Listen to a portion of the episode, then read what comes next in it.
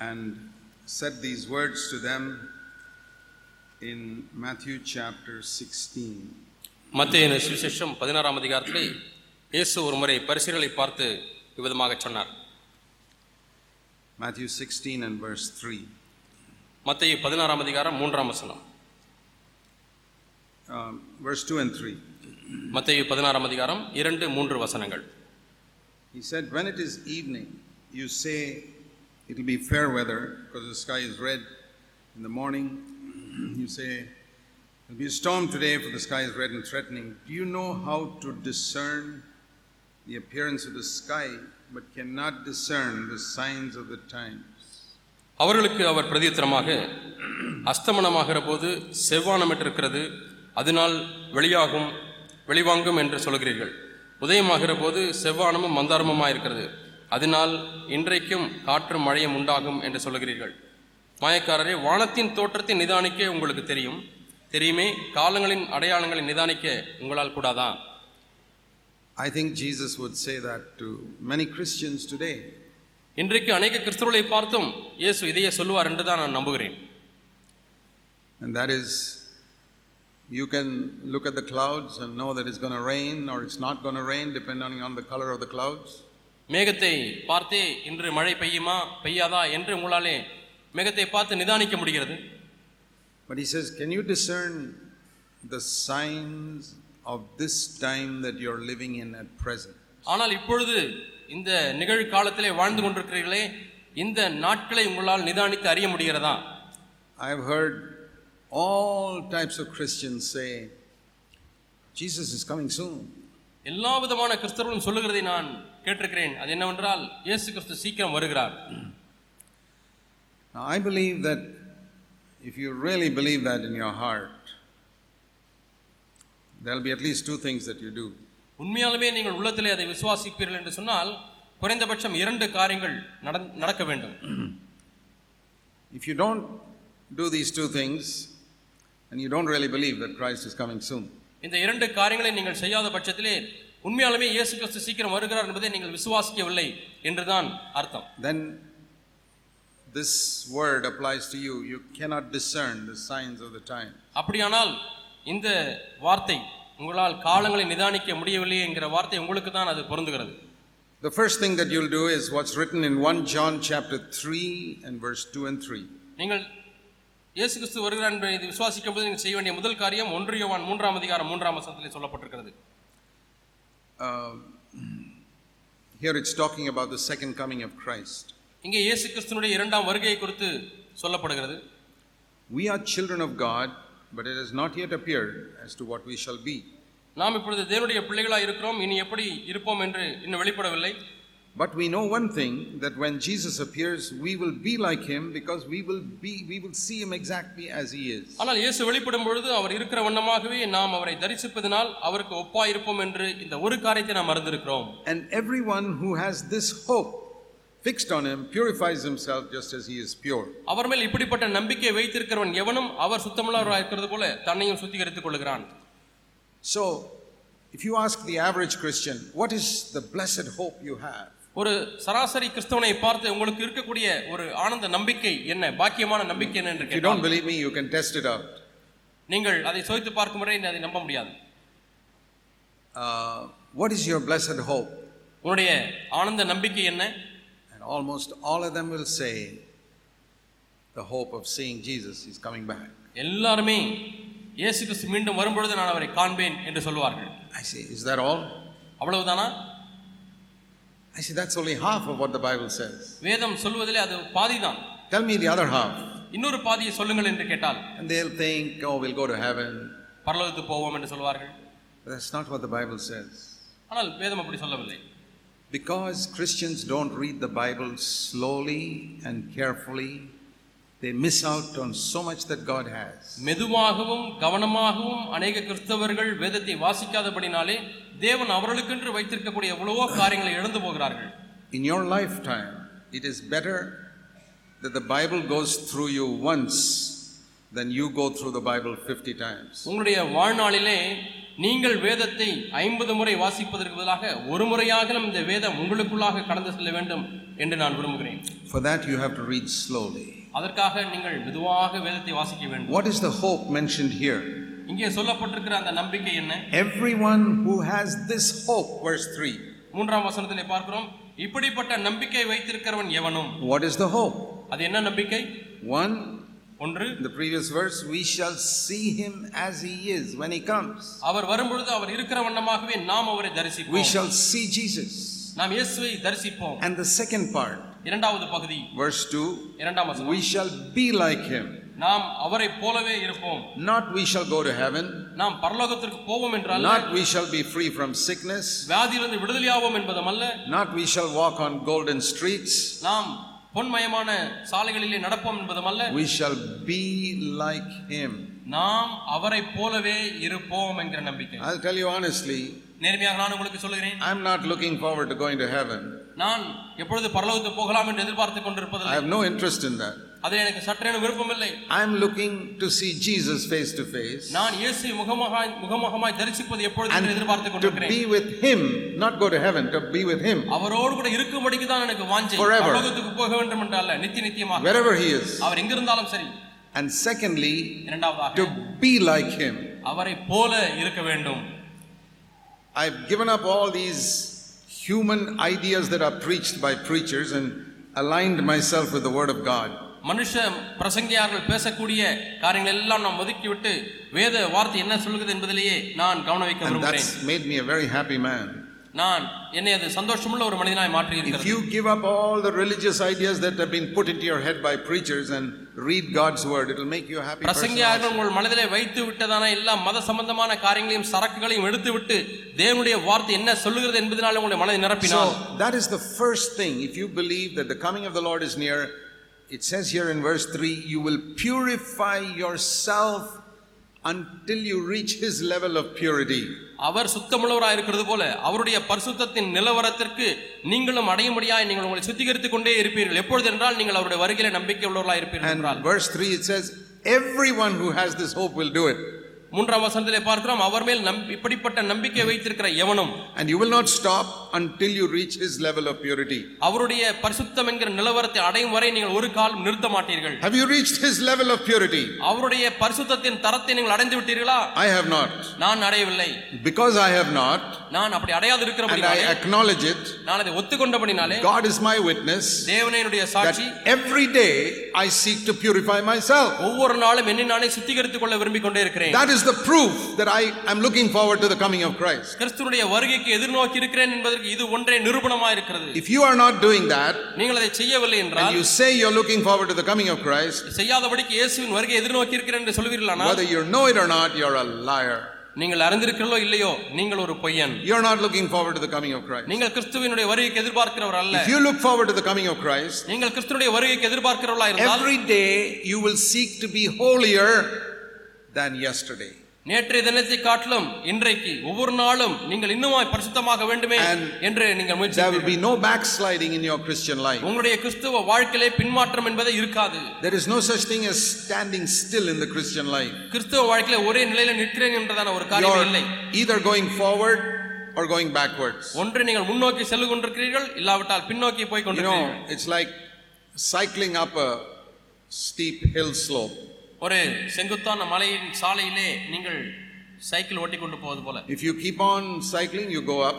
நீங்கள் அந்த சைக்கிளை மிதித்துக் கொண்டே இருந்தால் மேல் நோக்கி போவீர்கள் If you stand still, மிதிக்காமல் இருந்தால் you go backwards. நீங்கள் கீழே சரிந்து கொண்டு போவீர்கள் You can't sort of put a brake and stand there in the Christian life. Not possible. கிறிஸ்துவ வாழ்க்கையில ஏதோ நான் சரிந்தும் போகாமல் முன்னோக்கியும் போகாமல் பிரேக் போட்டு நிற்கிறேன் என்றதான காரியம் இல்லை there are no brakes.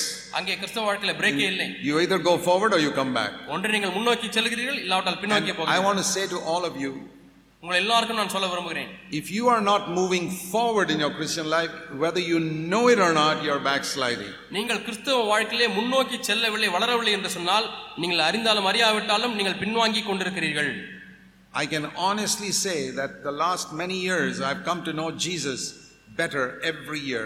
நேர்மையாக நான் உங்களுக்கு சொல்லுகிறது என்னவென்றால் கடந்த ஒரு சில ஆண்டுகளாக நான் கிறிஸ்துவை இன்னும் அதிகம் அதிகமாக மேன்மையாக அறிந்து கொள்ள விரும்புகிறேன் அறிந்து வருகிறேன் And I find myself having to cleanse myself every year. நான் என்ன பார்க்கிறேன் என்று சொன்னால் ஒவ்வொரு வருஷமும் என்னை நான் சுத்திகரித்துக் கொண்டே இருக்க வேண்டும் Not of the kindergarten lessons like getting offended, LKG பாடங்களைப் போல மனத்தாங்கல் அடைவதிலிருந்து விடுதலை பெற வேண்டும் என்பதல்ல that I finished with 30 years ago. முப்பது ஆண்டுகள் முன்பதாகவே அதில் நான் முடித்து Or விட்டேன் kindergarten lessons like getting angry. கோபப்படுவதிலிருந்து எப்படி மேற்கொள்வது எல்கேஜி பாடம் Finished long ago. அதையும் இவ்வளவு இன்றைக்கே முடித்து விட்டேன் These are all kindergarten lessons. இவைகள் எல்லாம் எல்கேஜி பாடம் Lusting after women, ஸ்திரீகளை இச்சிப்பது telling lies, பொய் சொல்வது not forgiving somebody. ஒருவரை மன்னிக்காதிருப்பது These are not PhD lessons. These are kindergarten lessons in the Christian life. இவைகள் எல்லாம் பிஹெச்டி பாடங்கள் அல்ல கிறிஸ்தவ வாழ்க்கையில இவைகள் எல்லாம் ஆரம்ப பாடங்கள்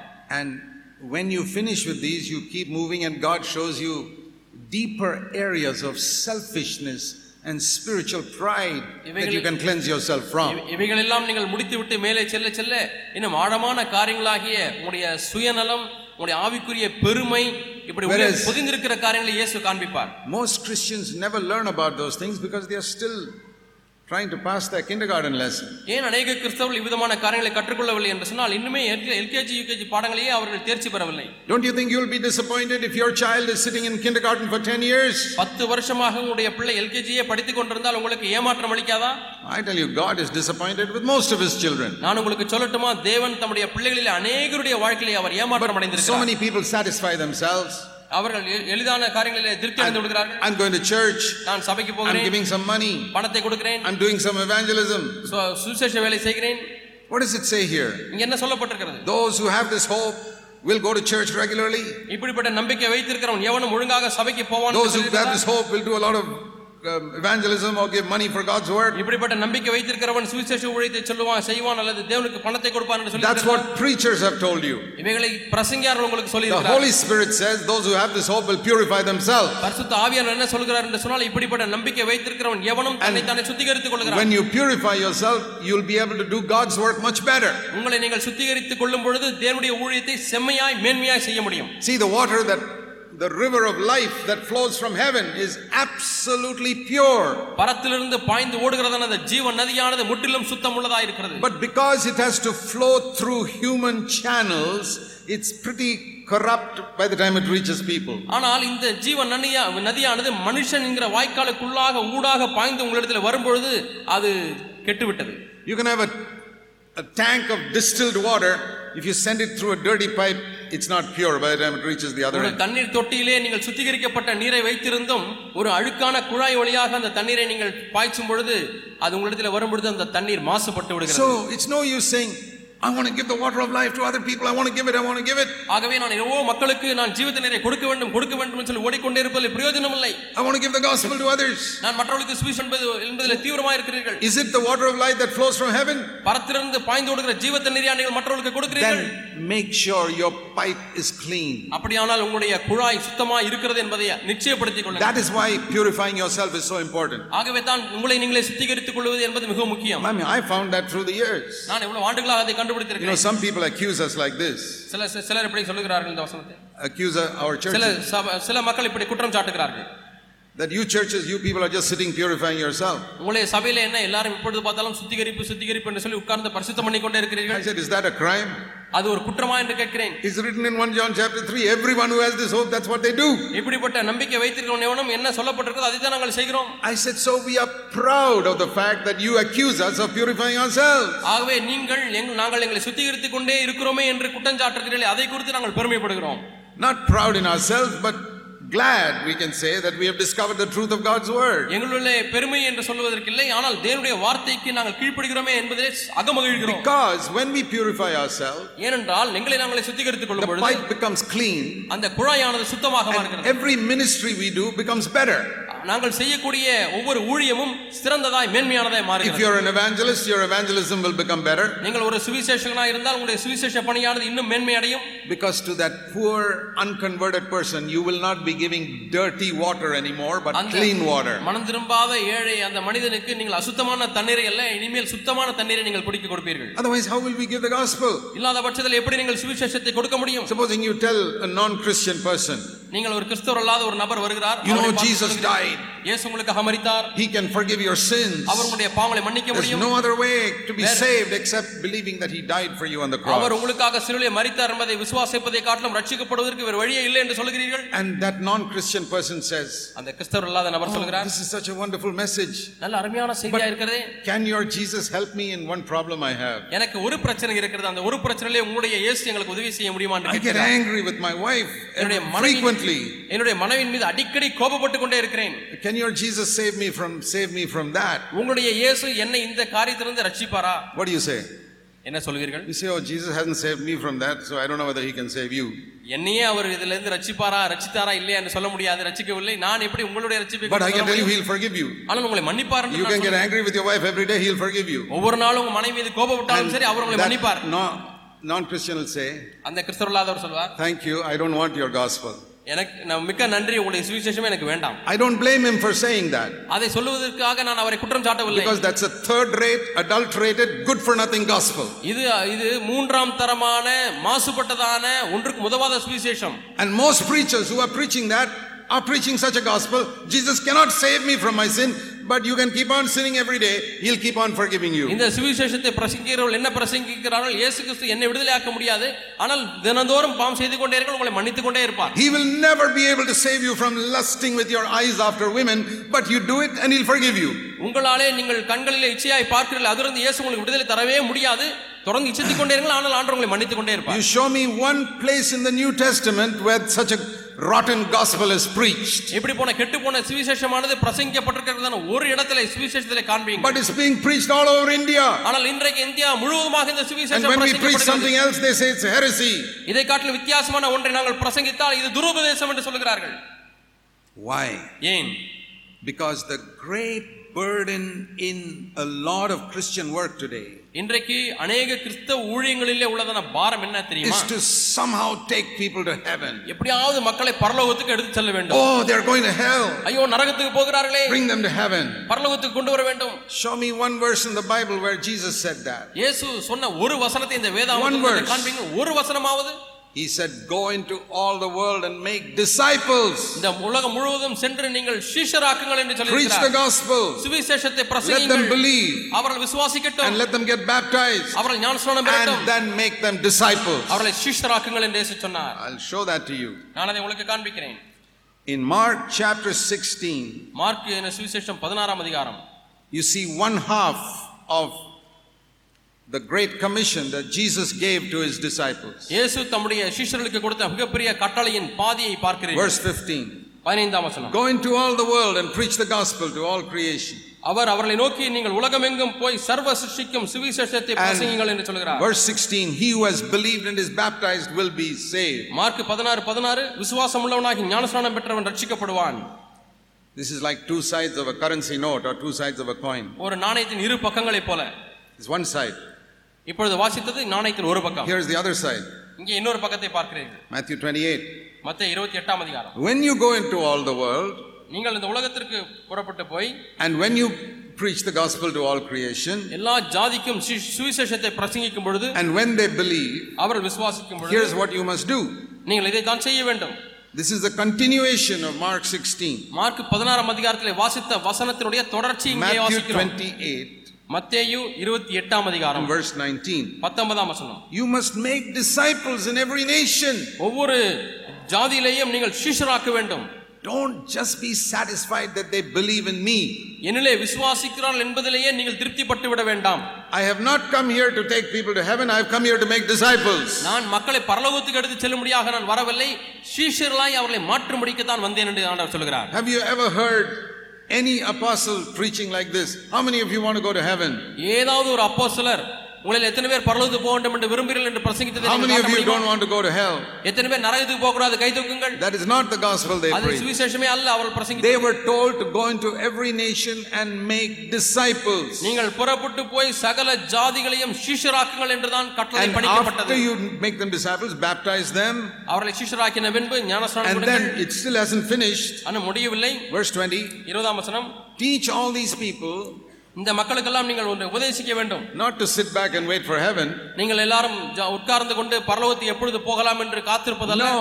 இல்லை Teach them to do every single thing I commanded you. நான் உங்களுக்கு கட்டளையிட்ட யாவையும் ஒவ்வொரு காரியத்தையும் அவர்கள் கைக்கொள்ளும்படிக்கு அவர்களுக்கு உபதேசம் And if பண்ணுங்கள் you do that, இதை நீங்கள் செய்தீர்கள் என்று சொன்னால் listen, கவனிங்கள் if you do that, இதை நீங்கள் செய்யும் பொழுது if you go into all the world and make disciples of all nations, நீங்கள் உலகத்திலே புறப்பட்டு போய் சகல ஜாதியாரும் சீஷராக்கினால் and if you teach them to do what I told you, நான் உங்களுக்கு கட்டளையிட்ட யாவையும் அவர்கள் கைக்கொள்ளும்படி உபதேசம் பண்ணினால் I promise you, I will be with you always, even to the end of the age. இதோ உலகத்தின் முடிவு பரியந்தம் சகல நாட்களிலும் நான் உங்களுடனே கூட இருக்கிறேன் என்று வாக்கு I have பண்ணுகிறார் found Christians are experts at taking half a verse and claiming it. இந்த கிறிஸ்தவர்கள் பாதி வசனத்தை எடுத்துக்கொண்டு சுத அதை அதை அதை வைத்து ஜெபிப்பதிலே கைதேர்ந்தவர்களா இருக்கிறார் I've seen this in so many houses.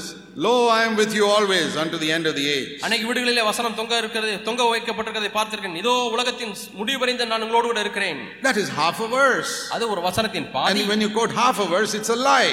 நீங்கள் வசனத்தின் பாதியை மட்டும் சொன்னால் அது ஒரு பொய் Because it begins with, and lo, I am with you always. இதோ என்று ஆரம்பிக்கிறது உலகத்தின் முடிவு வரைந்தும் நான் உங்களோடு கூட இருக்கிறேன் To whom? With whom is the Lord always? யார் தேவன் எப்பொழுதும் உங்களோடு கூட இருக்கிறேன் என்று சொல்கிறார் that atheist and that godless sinner?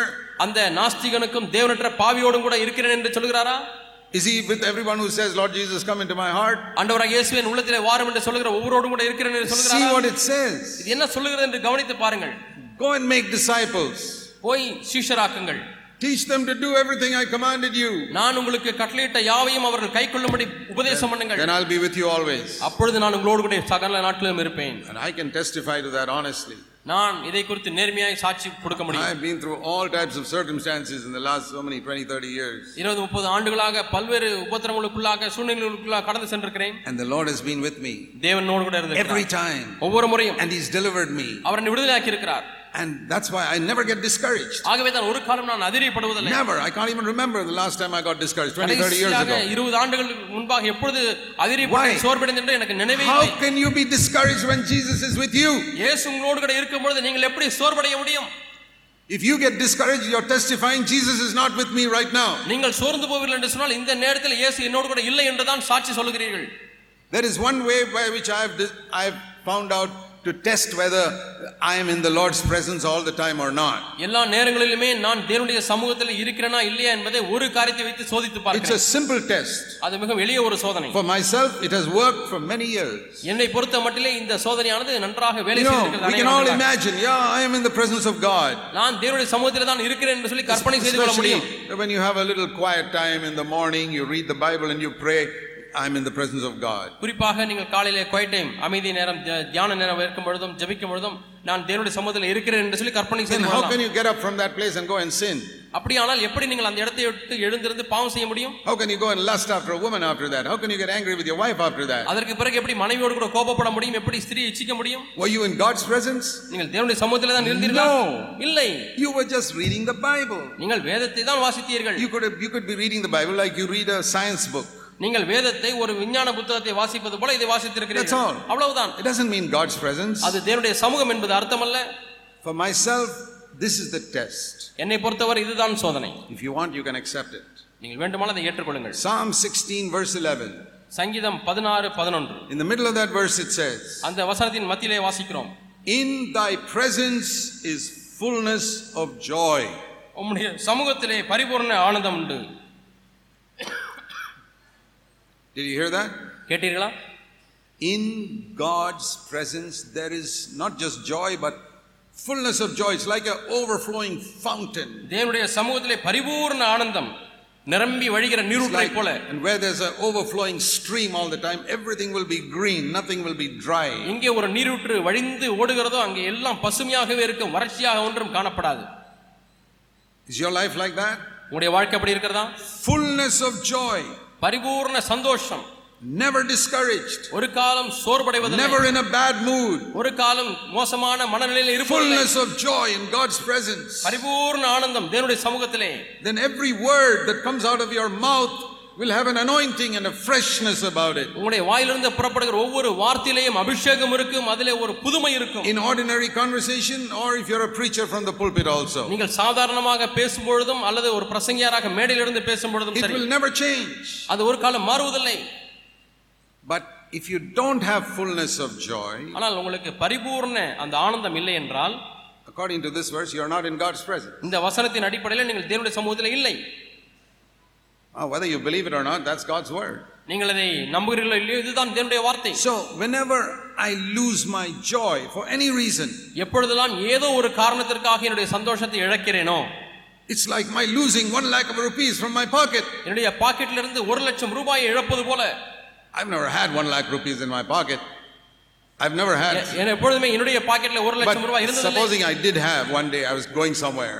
எங்கேயோ நான் போகிறேன் என்னுடைய பாக்கெட்ல ஒரு And- லட்சம் ரூபாய் இருக்கிறது என்று வைத்துக் கொள்வோம் Suddenly I found I misplaced it somewhere. எங்கேயோ நான் அதை வைத்து விட்டேன் எங்கே என்று தெரியவில்லை What will you do? If you, என்ன செய்வீர்கள் அந்த நேரத்தில் you will stop everything and go and look where did I misplace that one lakh rupees that was in my எல்லாவற்றையும் pocket. நிறுத்தி விட்டு ஐயோ அந்த ஒரு லட்சம் ரூபாய் எங்கே வைத்தேன் தெரியவில்லை என்று சொல்லி அதை தேட ஆரம்பிப்பீர்கள் That is how I go searching for the presence of God when I have lost the fullness of joy in my life. என்னுடைய வாழ்க்கையிலே இந்த பரிபூர்ண ஆனந்தத்தை இழக்கும் பொழுது இதே விதமாகத்தான் தேவனுடைய சமூகத்தை நாடி தேடி ஓடுகிறேன் it's absolute truth. God is my witness. நான் சொல்லுவது உண்மை தேவனே எனக்கு சாட்சியாக இருக்கிறார் Whenever there's some temptation to be discouraged, எப்பொழுதெல்லாம் நான் சோர்வடையும்படியாய் or சோதிக்கப்படுகிறேனோ temptation to fear or be anxious. அல்லது பயப்படும்படிக்கு அல்லது கவலைப்படும்படிக்கு சோதிக்கப்படுகிறேனோ Sure, temptations come, that comes to me, comes to you, came to Jesus also. ஆம் சோதனை உங்களுக்கு வருகிறது எனக்கும் வருகிறது இயேசுக்கும் சோதனை வந்தது Jesus was tempted in all points like you and me. உங்களைப் போல என்னை போல இயேசு எல்லா விதத்திலும் சோதிக்கப்பட்டார் He didn't ignore it. ஆனால் அவர் அதை அப்படியே இல்லாத போல விட்டு விடவில்லை He fought it. அதை அவர் I'm போராடினார் not going to fear. I'm not going to get anxious.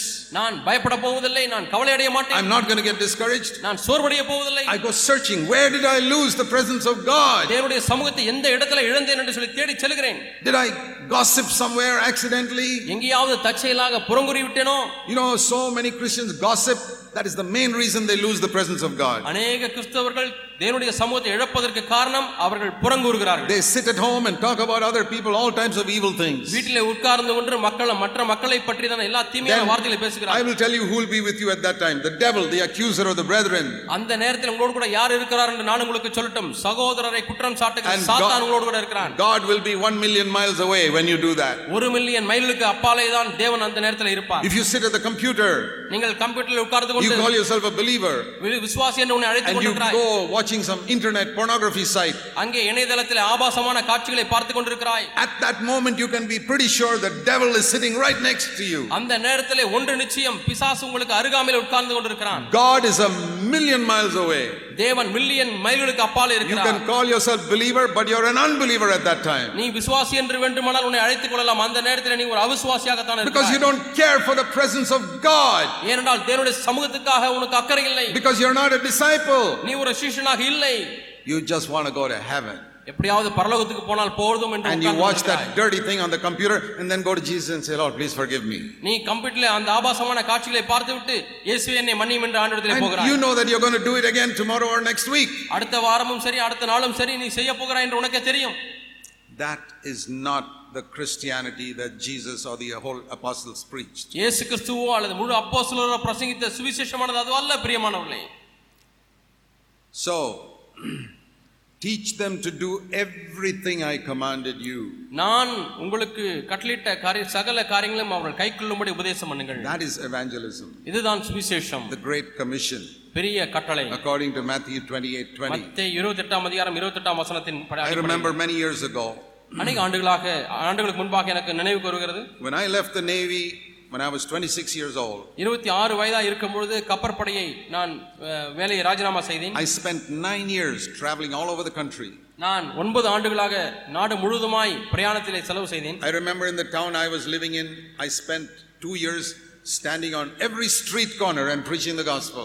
நான் வாழ்ந்து கொண்டிருந்த அந்த ஊரிலே இரண்டு வருஷங்கள் ஒவ்வொரு தெருமுனையிலும் நின்று சுவிசேஷத்தை பிரசங்கித்தேன் Twice a week I would go out and stand alone with one other brother and preach the gospel. வாரத்தில் இரண்டு நாட்கள் இன்னொரு சகோதரனை கூட்டிக் கொண்டு நான் தெருமுனையில் நின்று சுவிசேஷத்தை I பிரசங்கிப்பேன் traveled from Kashmir to Kanyakumari, from Gujarat to Nagaland குஜராத்திலிருந்து Nagaland வரையும் காஷ்மீரிலிருந்து கன்னியாகுமரி வரையும் பிரயாணம் செய்திருக்கிறேன் to see what Christian work was like in India. கிறிஸ்துவ ஊழியமானது இந்திய தேசத்தில் எப்படி இருக்கிறது என்பதை பார்த்தேன் Everywhere I saw நான் பார்த்த ஒவ்வொரு இடங்களிலேயும் people were interested in get these people to heaven somehow.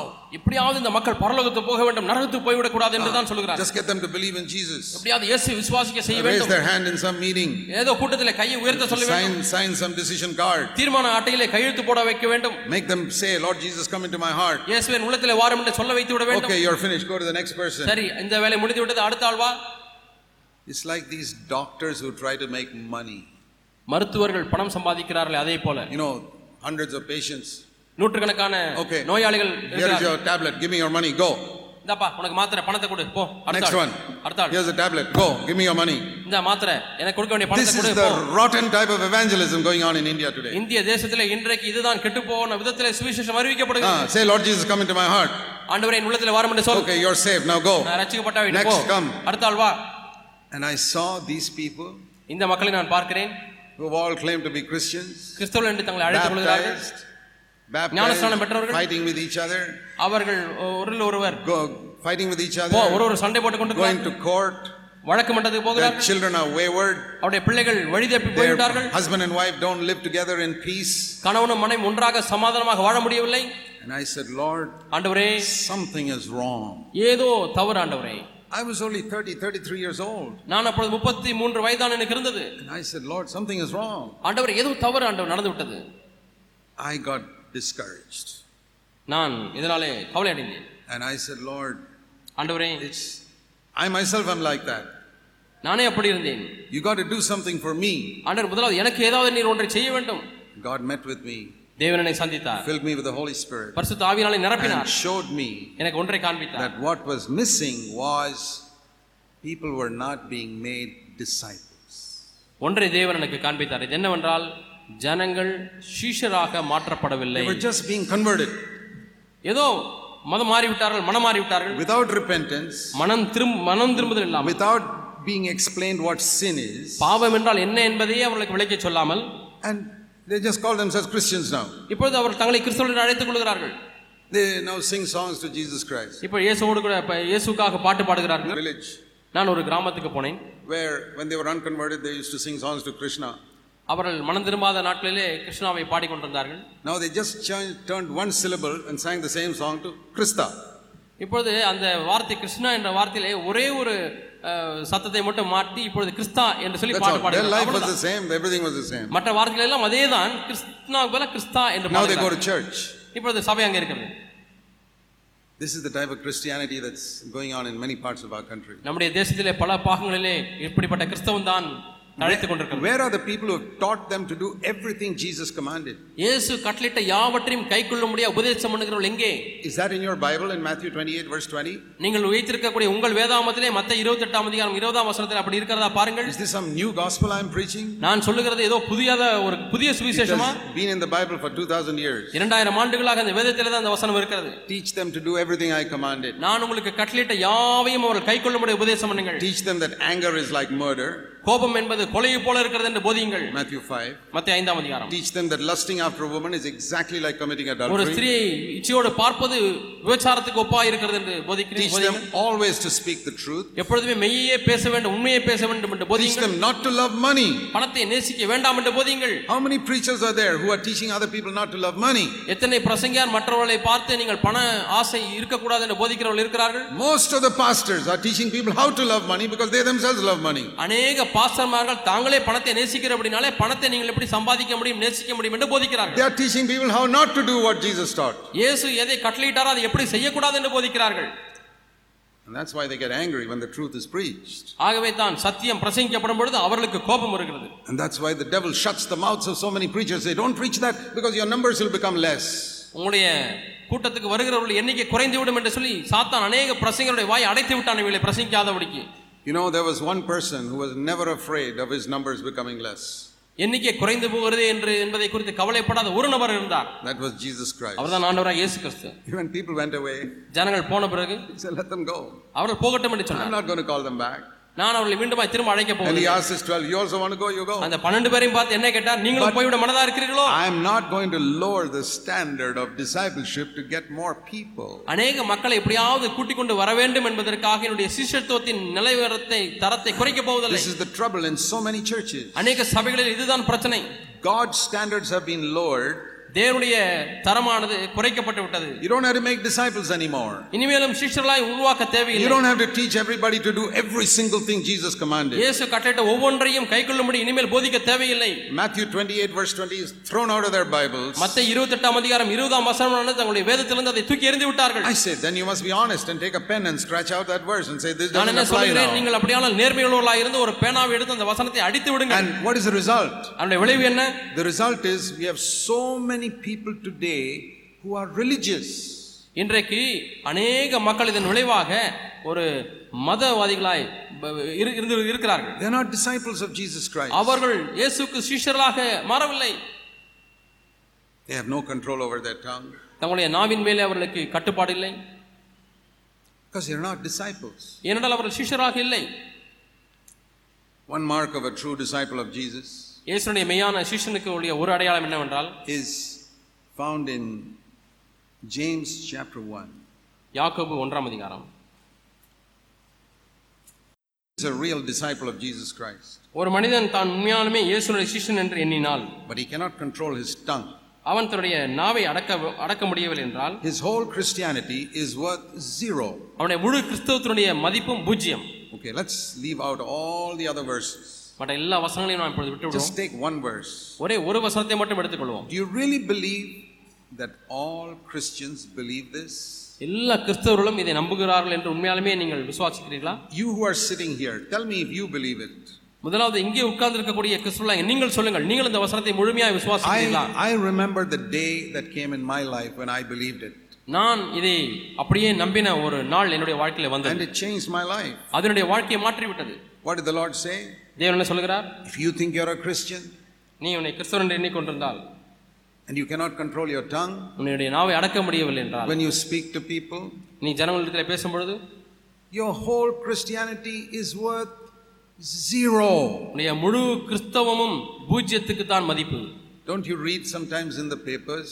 சில செய்தித்தாள்களில் இப்படி வாசித்தது இல்லையா Some 18 year old boy or girl from a rich family ஒரு பெரிய ஐஸ்வர்யமான ஒரு குடும்பத்திலே பதினெட்டு வயது நிரம்பிய பையனோ பெண்ணோ gets drunk, குடித்துவிட்டு drives the car, காரை ஓட்டுகிறாள் cannot control themselves, தங்களை அடக்க முடியவில்லை and drive over some poor people sleeping on the pavement, அங்கே வழி சாலை ஓரத்திலே தூங்கிக் கொண்ட ஏழை மக்கள் மீது காரை ஓட்டி kill them. அவர்கள் கொன்று கொல்லப்பட்டு விட்டார்கள் It happens all the time in India. இந்திய தேசத்திலே பல நேரங்களில் அப்படி நடக்கிறது எல்லா நேரங்களும் நடக்கிறது The fellow does not know how to control the car. காரை எப்படி கட்டுப்படுத்துவது என்று அவனுக்கு அறியாது இருக்கிறான் He should not be allowed to drive. அவன் கார் ஓட்டுவதற்கு அனுமதிக்கப்படவே கூடாது What about a Christian who cannot control his tongue? தன்னுடைய நாவை கட்டுப்படுத்த தெரியாத கிறிஸ்தவனை குறித்து என்ன It's in the same category அவனும் அதே நிலவரத்திலே தான் all these people who cannot control a car. இந்த காரை கட்டுப்படுத்த முடியாமல் தறிகட்டு ஓட்ட ஓடக்கூடிய மக்களை cannot control a car, don't drive. ஒரு காரை உங்களுக்கு கட்டுப்படுத்த தெரியவில்லை என்று சொன்னால் தயவு செய்து காரை ஓட்ட If you வேண்டாம் cannot control your tongue, at least don't call yourself a Christian. உன்னுடைய நாவை நீ அடக்க தெரியவில்லை என்று சொன்னால் குறைந்தபட்சம் உன்னை கிறிஸ்துவன் என்றாவது சொல்லிக் கொள்ளாமல் இரு bring dishonor to the name of Jesus Christ இயேசு your uncontrolled tongue. அடக்க முடியாத நாவை வைத்து இயேசு கிறிஸ்துடைய நாமத்திற்கு கனவீனத்தை கொண்டு வர வேண்டாம் Say honestly, my Christianity according to James 1:26 is worth zero. என்னுடைய கிறிஸ்தவத்தினுடைய மதிப்பு யாக்கோபு ஒன்று இருபத்தி ஆறின் படி அதனுடைய மதிப்பு பூஜ்ஜியம் தான் என்று சொல்லுங்கள் I said that to the Lord once. நான் இதை தேவனிடத்தில் ஒரு முறை I சொன்னேன் said, I cannot control my tongue, Lord. ஆண்டவர் என்னுடைய நாவை கட்டுப்படுத்த முடியவில்லை I get angry with my wife. மனைவின் மீது கோபப்படுகிறேன் My Christianity is worth zero. என்னுடைய கிறிஸ்தவத்தினுடைய மதிப்பு பூஜ்ஜியம் தான் But I want you to change that. ஆண்டவரே நீர் இதை மாற்ற முடியாது I, கேட்கிறேன் I am a student who's getting zero in mathematics. I want to get 100%. ஆண்டவரே நான் கணித பாடத்தில் எப்பொழுதுமே முட்டை மார்க் வாங்கி கொண்டே இருக்கிறேன் எனக்கு நூற்றுக்கு நூறு வேண்டும் ஆண்டவரே And I'm willing to take any amount of private tuition, but I want to get 100%. ஆண்டவரே எப்படியாவது நான் டியூஷன் வைத்துக் கொள்ள வேண்டும் எவ்வளவு படித்தாலும் சரி நூற்றுக்கு நூறு மார்க் வாங்க வேண்டும் How many of you will be happy with a child who's always getting zero in mathematics? எப்பொழுதுமே கணிதத்திலே பூஜ்ஜியம் மார்க் கணிதத்திலே வாங்கி கொண்டிருக்கிற பிள்ளைகளிடத்தில் எத்தனை பேர் சந்தோஷமா இருப்பீர்கள் I knew God, God may love me, but He's not happy with me if I'm getting zero in my Christianity. என்னுடைய கிறிஸ்தவத்திலே நான் பூஜ்ஜியம் மார்க் வாங்கி கொண்டிருந்தால் தேவன் என்னை நேசிக்கலாம் ஆனால் அவர் சந்தோஷமாக இல்லை Some of you may think God is very happy with you. உங்களில் ஒரு சிலர் தேவனிடத்தில் சந்தோஷமா இருக்கிறார் என்று But here it says if you cannot control your tongue, your Christianity is worth zero. ஆனால் உங்களுடைய நாவை நீங்கள் கட்டுப்படுத்த முடியவில்லை என்று சொன்னால் உங்களுடைய கிறிஸ்தவத்தினுடைய மதிப்பு பூஜ்ஜியம் You're like a child who's getting zero in mathematics every year. ஒவ்வொரு வருஷமும் கணித பாடத்திலே பூஜ்ஜியம் மார்க் வாங்கி கொண்டிருக்கக்கூடிய ஒரு பிள்ளையை போல some of you have been Christians for 15 years, 20 years, you're still getting zero. உங்களிலே ஒரு சிலர் பதினைந்து ஆண்டுகளாக இருபது ஆண்டுகளாக கிறிஸ்தவனாக இருந்தும் இன்றும் பூஜ்ஜியம் மார்க் வாங்கி கொண்டிருக்கிறீர்கள்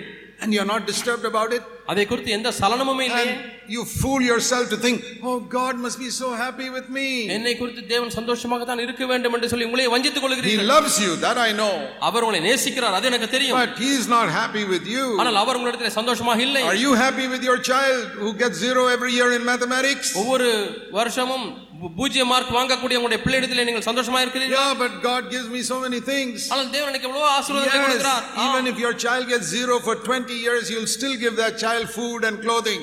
உங்களுடைய மகன் இருபது ஆண்டுகளாக கணக்கிலே பூஜ்ஜிய மார்க் வாங்கினாலும் கூட இன்னும் அவனுக்கு ஆகாரத்தையும் ஆடையும் நீங்கள் கொடுத்து கொண்டே தான் don't இருக்கிறீர்கள் say, oh, God has given me a job, God has given me a house, God has given me food, clothing. That means nothing. ஆகவே தேவன் எனக்கு வேலையை கொடுத்திருக்கிறார் எனக்கு வீட்டை கொடுத்திருக்கிறார் எனக்கு அதை கொடுத்திருக்கிறார் இதை கொடுத்திருக்கிறார் சொல்ல சொல்ல வேண்டாம் அதனுடைய பொருள் ஒன்றுமில்லை Jesus said, God gives the sun and the rain even to the people who are evil and unrighteous. தீயோருக்கும் அநீதியுள்ளவர்கள் மேலும் தேவன் மழையை பொழிய பண்ணுகிறார் சூரியனை பிரகாசிக்க பண்ணுகிறார் என்று வேதம் சொல்லுகிறது Material blessings are given by God to everybody. பொருளாதார ஆசீர்வாதங்களை தேவன் எல்லாருக்கும் கொடுக்கிறார் That's why you can be an atheist or a godless person, you can become rich in this world. நீங்கள் ஒரு நாத்திகனாக இருக்கலாம் தேவனற்ற ஒரு நபராக இருக்கலாம் ஆனாலும் இந்த உலகத்தில் பெரிய பணக்காரனை You மாற can be முடியும் a godless atheist and have good health.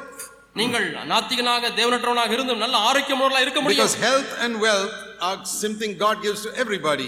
ஏனென்றால் ஆரோக்கியத்தையும் வளத்தையும் தேவன் எல்லாருக்கும் It's கொடுக்கிறார் not only for Christians. கிறிஸ்தவர்களுக்கு மட்டும் கொடுக்கக்கூடிய காரியம் Look, அல்ல look around and see. நீங்கள் கண்ணேறிட்டு பாருங்கள் How many people in the world are healthy and wealthy who are godless? தேவனற்றவர்களாய் இருக்கக்கூடிய எத்தனை பேர் உலகத்தில் ஆரோக்கியமுள்ளவர்களாய் வளம் நிறைந்தவர்களாய் So காணப்படுகிறார்கள் don't preach this false gospel saying Jesus gives health and wealth. ஆகவே இயேசு வளத்தையும் ஆரோக்கியத்தையும் கொடுக்கிறார் என்றதான பொய்யான சுவிசேஷத்தை பிரசங்கிக்க வேண்டாம் That atheist says, I don't have Jesus, I don't have any God, but I'm healthy and I'm wealthy. எனக்கு இயேசுவும் இல்லை எனக்கு கடவுளும் இல்லை நான் ஆரோக்கியமா இருக்கிறேன் ஐஸ்வர்யவனா இருக்கிறேன் அவன் சொல்லுகிறான் நாத்திகன் So this is a false gospel. ஆகவே இது பொய்யான சுவிசேஷம் But I say Jesus can help you to control your tongue. நான் சொல்லட்டுமா இயேசு உங்களை நாவை அடக்குவதற்கு உதவி செய்வார் That atheist cannot say that. அந்த நாத்திகனால் அதை சொல்ல முடியாது What about you? உங்களை குறித்து என்ன So I was saying in the beginning, ஆகவே ஆரம்பத்திலே நான் சொன்னேன் if you believe that we are in the end days, நாம் கடைசி நாட்களில் இருக்கிறோம் என்பதை நாம் விசுவாசித்தால் there are two things you should be doing. நீங்கள் இரண்டு காரியங்களை செய்து கொண்டிருக்க One வேண்டும் is ஒன்று you must purify yourself as Christ is pure. கிறிஸ்து சுத்தமுள்ளவராக இருக்கிறது போல நீங்களும் உங்களை சுத்திகரித்துக் கொள்ள வேண்டும் Seek to do everything that He says. அவர் சொல்லுகிற ஒவ்வொரு காரியத்தையும் நீங்கள் செய்யுங்கள் You must control your tongue. நாவை நீங்கள் அடக்க வேண்டும் You know, when they called Jesus Beelzebul, இயேசுவை பெயல் சுகுல் என்று அழைத்த பொழுது you read in Matthew 12, மத்திய பன்னிரெண்டாம் அதிகாரத்தில் you வாசி know what He said? அவர் என்ன சொன்னார் I am the Son of Man. நான் மனுஷகுமாரன் Meaning, அதனுடைய பொருள் என்ன I am an ordinary man. நான் சாதாரண மனிதன் You are forgiven. நீ மன்னிக்கப்பட்டாயிற்று Was He an ordinary man? அவர் சாதாரண மனிதரா He was eternal God, our second, நித்திய second தேவன். person, second person of the Trinity, திருத்துவத்தில் இரண்டாம் நபர் Lived on earth without ever sinning. எந்த ஒரு பாவமும் செய்யாதபடி இந்த பூமியில வாழ்ந்தவர் But he calls himself ஆனால் அவர் தன்னை எப்படி அழைக்கிறார் ordinary man. சாதாரண மனிதன் I'm not offended. நான் மனத்தாங்கள் அடையவில்லை You call me prince of devils. என்னை பிசாசின் அதிபதி என்று கூப்பிடுகிறீர்களா You're forgiven. நீங்கள் மன்னிக்கப்பட்டு விட்டீர்கள் Jesus had control over his tongue. இயேசு தம்முடைய நாவின் மீது கட்டுப்பாடு உடையவராக இருந்தார் What if somebody calls you a prince of devils? உங்களை யாராவது பார்த்து பிசாசின் அதிபதி என்று அழைத்தால் எப்படி என்ன செய்வீர்கள் Do you see yourself as an ordinary man? உங்களை நான் சாதாரண மனிதன் என்று பார்க்கிறீர்களா I'm sorry to say, many Christians don't think themselves as ordinary men. அநேக கிறிஸ்தவர்கள் தங்களை சாதாரண மனிதன் என்பதை இன்னுமாய் பார்க்கவில்லை என்று சொல்வதற்கு வருத்தப்படுகிறேன் They love position, ஸ்தானத்தை விரும்புகிறார்கள் they love respect, மரியாதையை they விரும்புகிறார்கள் love titles, அவர்கள் பட்டத்தை விரும்புகிறார்கள் they love to be known as elders, அவர்கள் மூப்பன் என்று இருக்க வேண்டும் என்ற அந்த ஸ்தானத்தை விரும்புகிறார்கள் pastors, அல்லது பாஸ்டர் என்ற பெயர் இருக்க வேண்டும் or reverend or right reverend. Reverend அல்லது right reverend What about Jesus? இயேசுவை குறித்து என்ன He says, I'm just a son of man.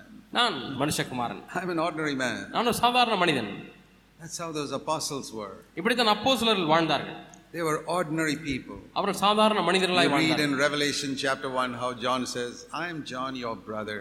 நான் உங்கள் சகோதரனையே யோவான் என்று சொல்லி வெளிப்படுத்தின விசேஷம் உண்டாம் அதிகாரத்தில் He வாசிக்கிறோம் doesn't call himself Right Reverend John or any such right rubbish. Reverend John என்று அவர் தன்னை அழைத்துக் கொள்ளவில்லை I'm your brother. நான் உங்களுடைய சகோதரன் I'm an ordinary man, நான் சாதாரண மனிதன் but I can control my tongue. ஆனால் நான் என் நாவை கட்டுப்படுத்த முடியும் You know what the mark of true Christianity is? மெய்யான கிறிஸ்தவத்தினுடைய அடையாளம் என்ன தெரியுமா It's not hanging a cross around your neck. உங்களுடைய கழுத்திலே ஒரு சிலுவையை போட்டுக் கொள்வதல்ல It's not dressing in a white jibba. வெள்ளை jibba போடுவதல்ல It's controlling your tongue. நாவை அடக்குவது I wish we had that type of standard in Christianity. நம்முடைய கிறிஸ்தவத்தில் இப்படிப்பட்டதான தரம் இருக்கும் என்று நான் நான் விரும்புகிறேன் loving, loving your enemies. உங்களுடைய சத்துருவை நேசிப்பது It is forgiving people who harm you. உங்களுக்கு தீமை செய்கிற மக்களை மன்னிப்பது Like Jesus, even when he was crucified, he said, Forgive them, Father. இயேசுவை போல அவர் சிலுவையில் அறையப்பட்ட பொழுதிலும் பிதாவே இவர்களுக்கு மன்னியும் என்று சொன்னார் That is the mark of Christianity. இதுதான் கிறிஸ்தவத்தினுடைய அடையாளம் Not calling yourself by some title ஏதோ உங்களுடைய பட்டத்தை வைத்து உங்களை அழைப்பதனாலே or அல்ல saying, I'm going to this church. அல்லது நான் இந்த சபைக்கு போகிறேன் என்று சொல்வதனாலே You, அல்ல know, you get some honor by being associated with some church. இந்த சில சில சபைகளோடு கூட எனக்கு தொடர்பு இருக்கிறபடினாலே ஒரு கணம் உங்களுக்கு கிடைக்கிறது Purifying yourself. உங்களை நீங்களே சுத்திகரிப்பதனாலே That is the mark of being ready for the coming of Christ. கிறிஸ்துனுடைய வரிக்கு அடையாளமா இருப்பதனுடைய அடையாளம் இதுதான் There's a second thing also. இரண்டாவது காரியமும் இருக்கிறது When Jesus spoke about his second coming, இயேசு தம்முடைய இரண்டாம் வருகை குறித்து they பேசும்போது asked, the disciples asked him, சீஷர்கள் இயேசுவை பார்த்து Lord, கேட்டார்கள், what is ஆண்டவரே the mark of your coming? உம்முடைய வருகையின் அடையாளம் என்ன What is the one mark of your coming? உம்முடைய வருகையின் ஒரு அடையாளத்தை சொல்லும் ஆண்டவரே Do you know what was the first reply Jesus gave? The first, he said many things. What is number one? இயேசு அநேக காரியங்களை அடையாளமாக சொன்னார் அவர் சொன்ன முதல் காரியம் என்ன தெரியுமா Most Christians don't know. அநேக கிறிஸ்தவர்கள் இதை அறியாது They'll இருக்கிறார்கள் say wars, earthquakes, famines, and all that. யுத்தங்கள் பூமி எதிர்ச்சிகள் பஞ்சம் என்று சொல்கிறார்கள் Or Israel coming back to the land or அல்லது something. இஸ்ரவேல் மீண்டுமாய் தழைத்து வரும் என்று சொல்கிறார்கள் That is not what Jesus said. இயேசு அதை முதலாவது சொல்லவில்லை Now, இப்பொழுது if you listen to me, you'll get a new Bible. நீங்கள் என்னை இப்பொழுது கவனித்து கேட்பீர்கள் என்று சொன்னால் ஒரு புது வேதாகமும் உங்களுக்கு கிடைக்கும் Because you will see verses you have never seen before. இதற்கு முன்பாக கண்டிராத வசனங்களை நீங்கள் இப்பொழுது பார்ப்பீர்கள் Let me show you. நான் உங்களுக்கு What has காண்பிக்கிறேன் been written in your Bible, you read so many years and you never noticed it. நீங்கள் அநேக ஆண்டுகளாக அதை வாசித்திருந்தும் அதை கவனிக்காமல் விட்டு விட்டீர்கள் They asked Jesus a question in Matthew 24, verse 2. மத்த Uh, இருபத்தி verse, நான்காம் verse 3. மத்த இருபத்தி நான்காம் அதிகாரம் மூன்றாம் வசனத்தை சீஷல் இயேசுவை பார்த்து கேட்கிறார்கள் What will be, last part of the, the sign of your coming and of the end of the age? உம்முடைய வருகைக்கும் உலகத்தின் முடிவுக்கும் அடையாளம் என்ன என்று மத்த இருபத்தி நான்கு மூன்று கடைசி பதில வாசிக்கிறோம் What is the answer? பதில் என்ன Before of wars, famines, earthquakes, before all that. யுத்தங்கள் பூமி எதிர்ச்சிகள் பஞ்சங்கள் இவைகளுக்கு முன்பதாக That is all in verse 6 and 7. அவைகளெல்லாம் ஆறு ஏழு வசனங்கள் வருகிறது. one, ஒன்னாவது காரியம் deception. வஞ்சனை There'll be a lot of deception among believers and Christians in the last days. கடைசி நாட்களிலே கிறிஸ்தவர்கள் மத்தியில் அநேகருக்குள்ளே வஞ்சிக்கப்படுவார்கள் வஞ்சனை காணப்படும் Be careful of those who want to dis- who come to deceive you. உங்களை வஞ்சிக்கிறவர்களை குறித்து எச்சரிக்கையாயிருங்கள் Many will come in my name and say, I am the Christ, and will mislead many.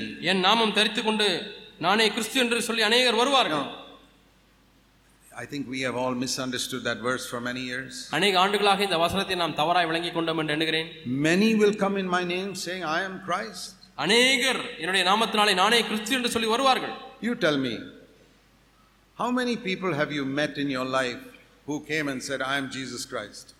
நீங்களே சொல்லுங்கள் பார்ப்போம் உங்களுடைய வாழ்க்கையிலே நானே இயேசு கிறிஸ்து என்று சொன்ன எத்தனை மனுஷர்களை சந்தித்திருக்கிறீர்கள் சொல்லுங்கள் I've been a believer 50 years. I have not even met one person like that. நான் ஐம்பது ஆண்டுகளாக விசுவாசியா இருந்திருக்கேன் இப்படி சொன்ன ஒரு ஆளை கூட நான் பார்க்கவில்லை What does this mean? அப்படியானால் இந்த வசனத்தினுடைய பொருள் என்ன When you read a verse like that, you stop to think. நீங்கள் இப்படி போன்ற ஒரு வசனத்தை வாசிக்கும் பொழுது நீங்கள் நிறுத்தி. அதை சிந்தித்து rush to the next verse. அப்படி வாசிக்கிறா அல்லது அடுத்த வசனத்துக்கு ஓடி விடுகிறீர்களா See, unfortunately, this punctuation is a bit wrong here in the. துரதிருஷ்டவசமாக இங்கேயும் அங்கேயும் போடப்பட்டிருக்கிற அந்த கமா புள்ளி எல்லாம் கொஞ்சம் மாறி இருக்கிறது want to explain exactly what Jesus was saying. இயேசு என்ன சொல்லுகிறார் சொன்னார் என்பதை அப்படியே நான் உங்களுக்கு விளக்க சொல்ல விரும்புகிறேன் Jesus was saying, இயேசு சொல்லுகிறார் Many will come அநேகர் வருவார்கள் and say that he is the Christ. இவர்தான் கிறிஸ்து என்று சொல்லுவார்கள் See, Christ is the name for Messiah. கிறிஸ்து என்கிற பெயரானது மேசியாவை குறிக்கிறது And many Jews said Jesus is not the Messiah. அநேகர் என்ன சொன்னார்கள் இயேசு மேசியா அல்ல என்று No, no, சொன்னார்கள் no, that's a lie. அது பொய் என்று But சொன்னார்கள் Christians say கிறிஸ்தவர்கள் சொல்கிறார்கள் Jesus is the Messiah. இயேசுதான் மேசியா So Jesus was saying, இயேசு சொல்கிறார் in the last days, கடைசி நாட்களிலே it's not these people who say, I'm not the Messiah, they are not your deceivers. நான் மேசியா அல்ல என்று சொல்லுகிறார்களே அவர் உங்களை வஞ்சிக்கிறவர்கள் அல்ல People will come and say, I am the Messiah, and then they'll deceive you. நான் தான் மேசியா என்று சொல்லுவார்கள் அப்பொழுது அவர்கள் உங்களை வஞ்சிப்பார்கள் They're not saying they themselves are the Messiah, they're saying Jesus is the Messiah. அவர்கள் தாங்கள் தான் மேசியா என்று சொல்ல மாட்டார்கள் அவர்கள் இயேசுவை பார்த்து அவர்தான் மேசியா என்று சொல்வார்கள் Now read it again. இப்பொழுது மீண்டுமாய் வாசிங்க Jesus saying, Many will come in my name அநேகருடைய நாமத்தினாலே and வருவார்கள் say that I am the Messiah. நான் தான் மேசியா என்று சொல்வார்கள் That means they agree Jesus is the Messiah. இயேசு மேசியா என்று சொல்கிறார் And then they will deceive you. அதற்கு பிறகு அவர்கள் உங்களை வஞ்சிப்பார்கள் Now you understood that verse? இப்பொழுது விளங்கி விட்டதா They come with the Bible. வேதத்தை எடுத்துக்கொண்டு வருவார்கள் Say, Jesus is the only way of salvation. இயேசு மட்டுமே ரட்சிப்புக்கு வழி என்று சொல்வார்கள் You say he's a true prophet of God. இவர் மெய்யான தேவனுடைய தீர்க்கதரிசி என்று நீங்கள் சொல்வீர்கள் Then he will deceive you. அதற்கு பிறகு அவர் உங்களை வஞ்சிக்க ஆரம்பிப்பார் Have you ever thought that somebody can deceive you who takes the Bible and says that Jesus is the way of salvation? யாராவது வேதத்தை எடுத்துக்கொண்டு இயேசுதான் ரட்சிப்புக்கு வழி என்று சொல்லி அதற்கு பிறகு வஞ்சிக்க முடியும் என்று எண்ணி இருக்கிறீர்களா And then, பிறகு a second time, இரண்டாவது verse 11. பதினோராம் வசனம் Many false prophets will arise and lead, mislead many.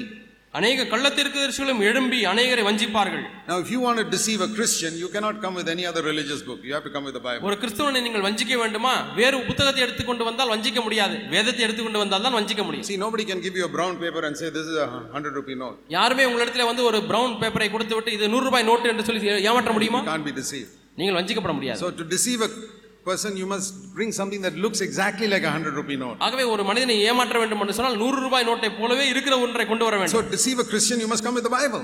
ஒரு கிறிஸ்தவனை வஞ்சிக்க வேண்டும் என்று சொன்னால் நீங்கள் You வேதத்தை must say வைத்துக் கொண்டு தான் வர Jesus is வேண்டும் the only way of salvation. இயேசு மட்டுமே ரட்சிப்புக்கு வழி என்று சொல்ல வேண்டும் Then you can deceive them. அதற்கு பிறகு அவர்களை வஞ்சிக்க முடியும் That's what he said. Many false prophets will arise. அநேக கள்ள தீர்க்கதரிசிகள் வ- எ- எழும்புவார்கள் A third time, மூன்றாவது முறை verse சொல்கிறார் 24. இருபத்தி நான்காம் வசனம் False Christs will arise. கள்ள கிறிஸ்துக்களும் They எழும்புவார்கள் will, and they will show great signs and wonders to mislead, if possible, even the elect. தெரிந்து கொள்ளப்பட்டவர்களையும் வஞ்சிக்கத்தக்கதாக பெரிய அடையாளங்களையும் அற்புதங்களையும் செய்வார்கள் I have told you in advance, verse 25. இருபத்தைந்தாம் வசனத்தை பாருங்கள் இதோ முன்னதாகவே நான் உங்களுக்கு அறிவித்திருக்கிறேன் He never spoke about wars and earthquakes three times. யுத்தங்களையும் பூமி எதிர்ச்சிகளையும் குறித்து மூன்று முறை அவர் சொல்லவில்லை He never spoke in, about the gospel of the kingdom being preached three times, only once. தேவனுடைய சுவிசேஷம் தேவனுடைய ராஜ்யத்தினுடைய சுவிசேஷம் சகல ஜாதிகளுக்கும் பிரசங்கிக்கப்படும் என்கிற காரியத்தை மூன்று முறை சொல்லவில்லை ஒரு முறை தான் சொன்னார் But deception, he spoke first of all and three times. ஆனால் வஞ்சனை வஞ்சிப்பார்கள் வஞ்சிக்கப்படுவார்கள் என்பதை காரியத்தை முதலாவதாகவும் சொன்னார் மூன்று முறையும் சொல்லியிருக்கிறார் So, if you really believe that Christ is coming soon, ஆகவே உண்மையாலுமே இயேசு கிறிஸ்து சீக்கிரம் வருகிறார் என்பதை நீங்கள் first விசுவாசித்தால் of all, you'll purify yourself as he is pure, more zealously. முதலா- முதலாவதாக அவர் சுத்தமுள்ளவராக இருக்கிறது போல நீங்களும் தீவிரமாக உங்களை சுத்திகரித்துக் கொள்வீர்கள் You will eliminate lusting with your eyes completely. உங்களுடைய கண்களில் இச்சினாலே You பார்ப்பதை முற்றிலுமாய் நீக்கி விடுவீர்கள் eliminate anger completely. கோபத்தை முற்றிலுமாய் நீக்கி விடுவீர்கள் eliminate internet pornography completely. இணையதளத்திலே பார்க்கக்கூடிய ஆபாசமான You'll காட்சிகளை start முற்றிலுமாய் நீக்கி controlling your விடுவீர்கள் tongue. நாவை அடக்க You'll ஆரம்பிப்பீர்கள் seek to be free from the love of money. பண ஆசிலிருந்து விடுதலையாக முடியாது You'll பிரயாசப்படுவீர்கள் purify yourself as Jesus is pure. இயேசு சுத்தமுள்ளவராக இருக்கிறது போல உங்களையும் நீங்கள் சுத்திகரித்துக் கொள்வீர்கள் That's number one.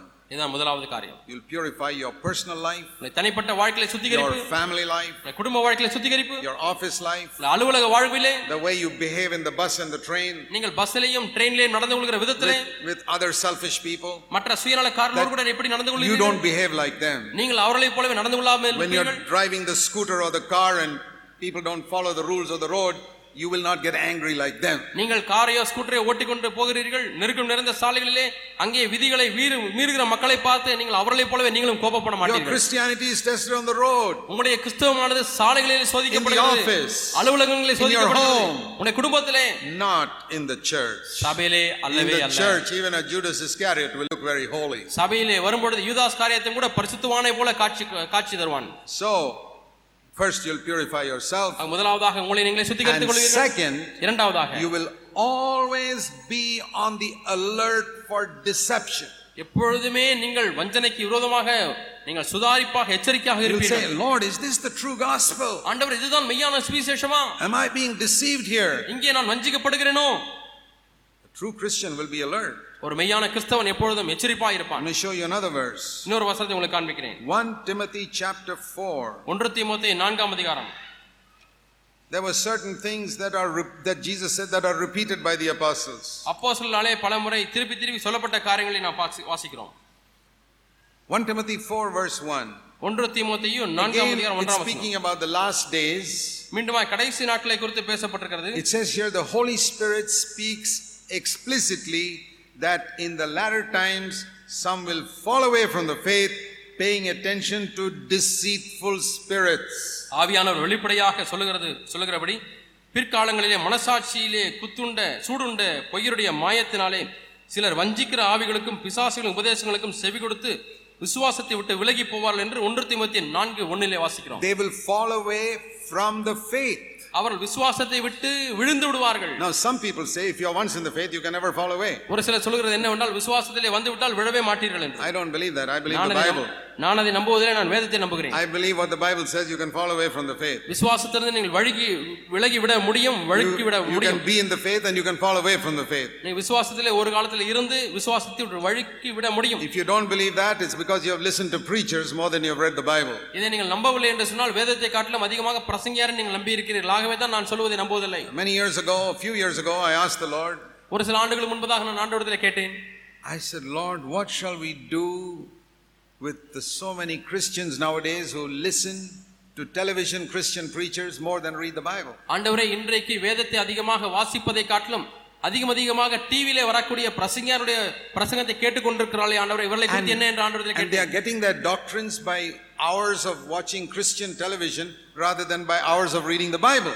மணிக்கணக்காக வேதத்தை வாசிப்பதிலிருந்து ஒரு உபதேசத்தை பெறுவதை காட்டிலும் அதிக மணிக்கணக்காக டிவி பிரசங்கியாருடைய பிரசங்கத்தை கேட்டு தங்கள் உபதேசங்களை பெற்றுக் கொள்கிறார்களே ஆண்டவரே. the word I got from the Lord for myself anyway. எனக்கென்று தேவன் எனக்கு கொடுத்த வார்த்தையை உங்களுக்கு சொல்கிறேன்.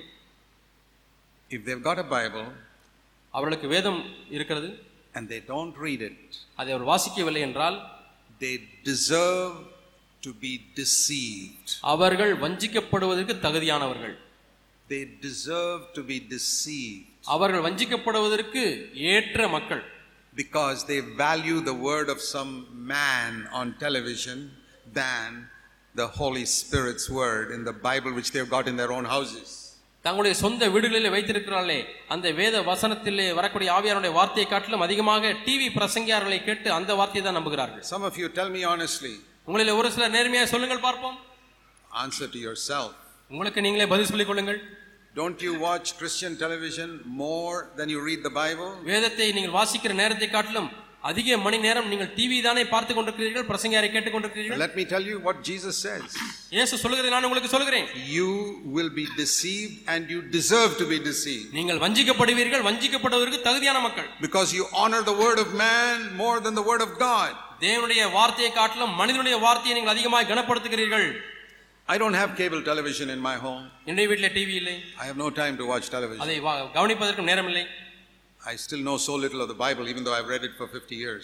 ஐம்பது ஆண்டுகளாக நான் வேதத்தை வாசித்திருந்தாலும் இன்னும் சற்று குறைவாக தான் அறிந்திருக்கிறேன் But I took cable television for one year in my house to watch what all these preachers are preaching. ஆனால் இந்த டிவி பிரசங்கரம் என்னதான் பிரசங்கிக்கிறார் என்பதை கவனிப்பதற்காகவே ஒரு வருஷம் கேபிள் கனெக்ஷனை வாங்கினேன் And I watched all of them ஒன்று விடாமல் கவனித்தேன் because the Lord's commission was me. You have to preach and expose what other people are saying wrong. தேவன் எனக்கு என்ன சொன்னார் என்று சொன்னால் மற்ற மக்கள் பிரசங்கிக்கிற தவறான காரியங்களை மக்களுக்கு நீ பிரசங்கித்து வெளிப்படுத்த So வேண்டும் I என்று needed சொன்னார். to know what they are preaching and ஆகவே- flooding, flooding India with.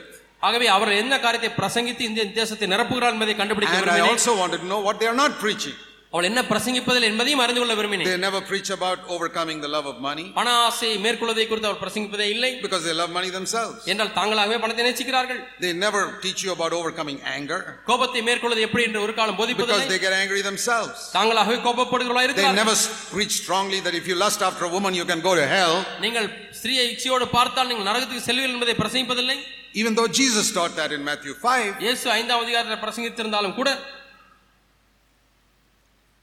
So I learnt in one year all that is being preached. ஆகவே என்னவெல்லாம் பிரசங்கிக்கப்படுகிறது என்பதை ஒரு ஆண்டிலே கற்றுக்கொண்டேன் And that helped me to know what I have to preach now. இப்பொழுது நான் என்ன பிரசங்கிக்க வேண்டும் என்பதை தீர்மானிப்பதற்கு அது எனக்கு உதவி செய்கிறது The Spirit, it, everything in, written in the Bible is from the Holy Spirit. வேதத்தில் எழுதப்பட்ட எல்லா காரியங்களுமே ஆவியானவர் தான் Then why does it say here in verse 1 the Holy Spirit explicitly ஆனால் says? ஏன் நீங்க நாலாம் அதிகாரம் ஒன்றாம் வசனத்தில் ஆவியானவர் வெளிப்படையாய் சொல்லுகிறபடி என்று சொல்லியிருக்கிறார்? Supposing you get a 10 page letter from your father உங்க அப்பாவிடத்துல இருந்து பத்து க- பக்கம் கொண்ட ஒரு கடிதம் வருகிறது.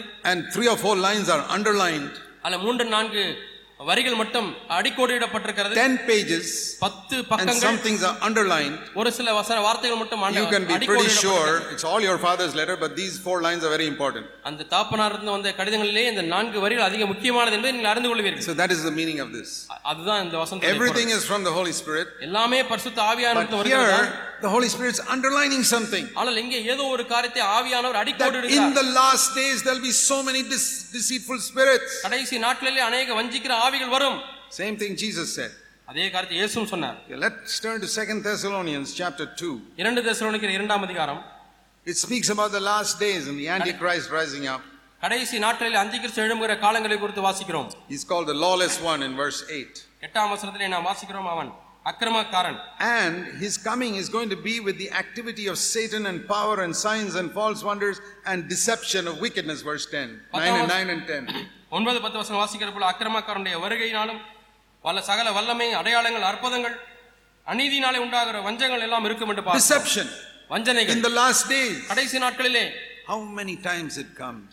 எத்தனை முறை வருகிறது பாருங்க Deceitful spirits. வஞ்சிக்கிற ஆவிகள் I asked the Lord once, ஒரு முறை ஆண்டவரை கேட்டேன் I said, Lord, why have you allowed all these deceitful spirits to come into Christendom? கிறிஸ்தவத்துக்குள்ளே ஏன் ஆண்டவரே இந்த வஞ்சிக்கிற ஆவிகள் எல்லாம் வருவதற்கு அனுமதித்தீர் The Lord says, I want to test my people to see how many people will listen to man and how many people will listen to my word. எத்தனை பேர் மனுஷனுடைய வார்த்தைக்கும் எத்தனை பேர் இன்றைய வார்த்தைக்கும் செவி கொடுப்பார் என்பதை பரிசோதித்து பார்ப்பதற்காக என்று சொன்னார் I want to say to all of you in Jesus' name, எல்லாருக்கும் இயேசு நாமத்தினாலே சொல்கிறேன் beware of listening to men who cannot show you from the word what God has said. தேவன் என்ன சொன்னார் என்பதை தேவனுடைய வார்த்தையிலிருந்து சொல்லக்கூடாத மக்கள் பிரசங்கிப்பதிலே நீங்கள் எச்சரிக்கையா இருக்க வேண்டும் Who is a disciple? சிஷ்யன் என்பவன் யார் One who is always learning from the master and following him. ஒரு எஜமானிடத்திலிருந்து எப்பொழுதுமே கற்றுக்கொண்டு அவரை பின்பற்றுகிறவன் தான் Are சிஷ்யன் you always learning? நீங்கள் எப்பொழுதுமே கற்றுக்கொள்ளுகிறா இருக்கிறீர்களா Let's pray. நாம் ஜெபிப்போம் Let's bow our heads before God. நம்ம எல்லாரும் தேவனுக்கு முன்பாக நம்முடைய தலைகளை வணங்குவோம் Heavenly Father, பரலோக பிதாவே help us to honor you, the name of Jesus in this country, இந்த தேசத்திலே இயேசு கிறிஸ்துடைய நாமத்தை கனப்படுத்த எங்களுக்கு உதவி செய்யும் ஆண்டவரே to show forth the real Jesus Christ, உண்மையான ஆண்டவராக இயேசு கிறிஸ்துவை ஆண்டவரே நாங்கள் இந்த உலகத்திற்கு காண்பிக்கட்டும் to trust you to provide all our needs எங்கள் எல்லா தேவைகளையும் சந்திப்பதற்கு உண்மையிலே நம்பிக்கை வைக்க கொடுக்கலாங்க spiritual, physical, material, everything. ஆவிக்குரிய சரீர பொருளாதார தேவைகள் எல்லாவற்றுக்கும் உண்மையை நாங்கள் நம்பி இருக்கிறோம் ஆண்டவரே We know you will do it. நீர் அதை செய்வீர் என்று நாங்கள் அறிந்திருக்கிறோம் In Jesus' name, இயேசுவின் நாமத்தில் பிதாவே Amen. ఆమె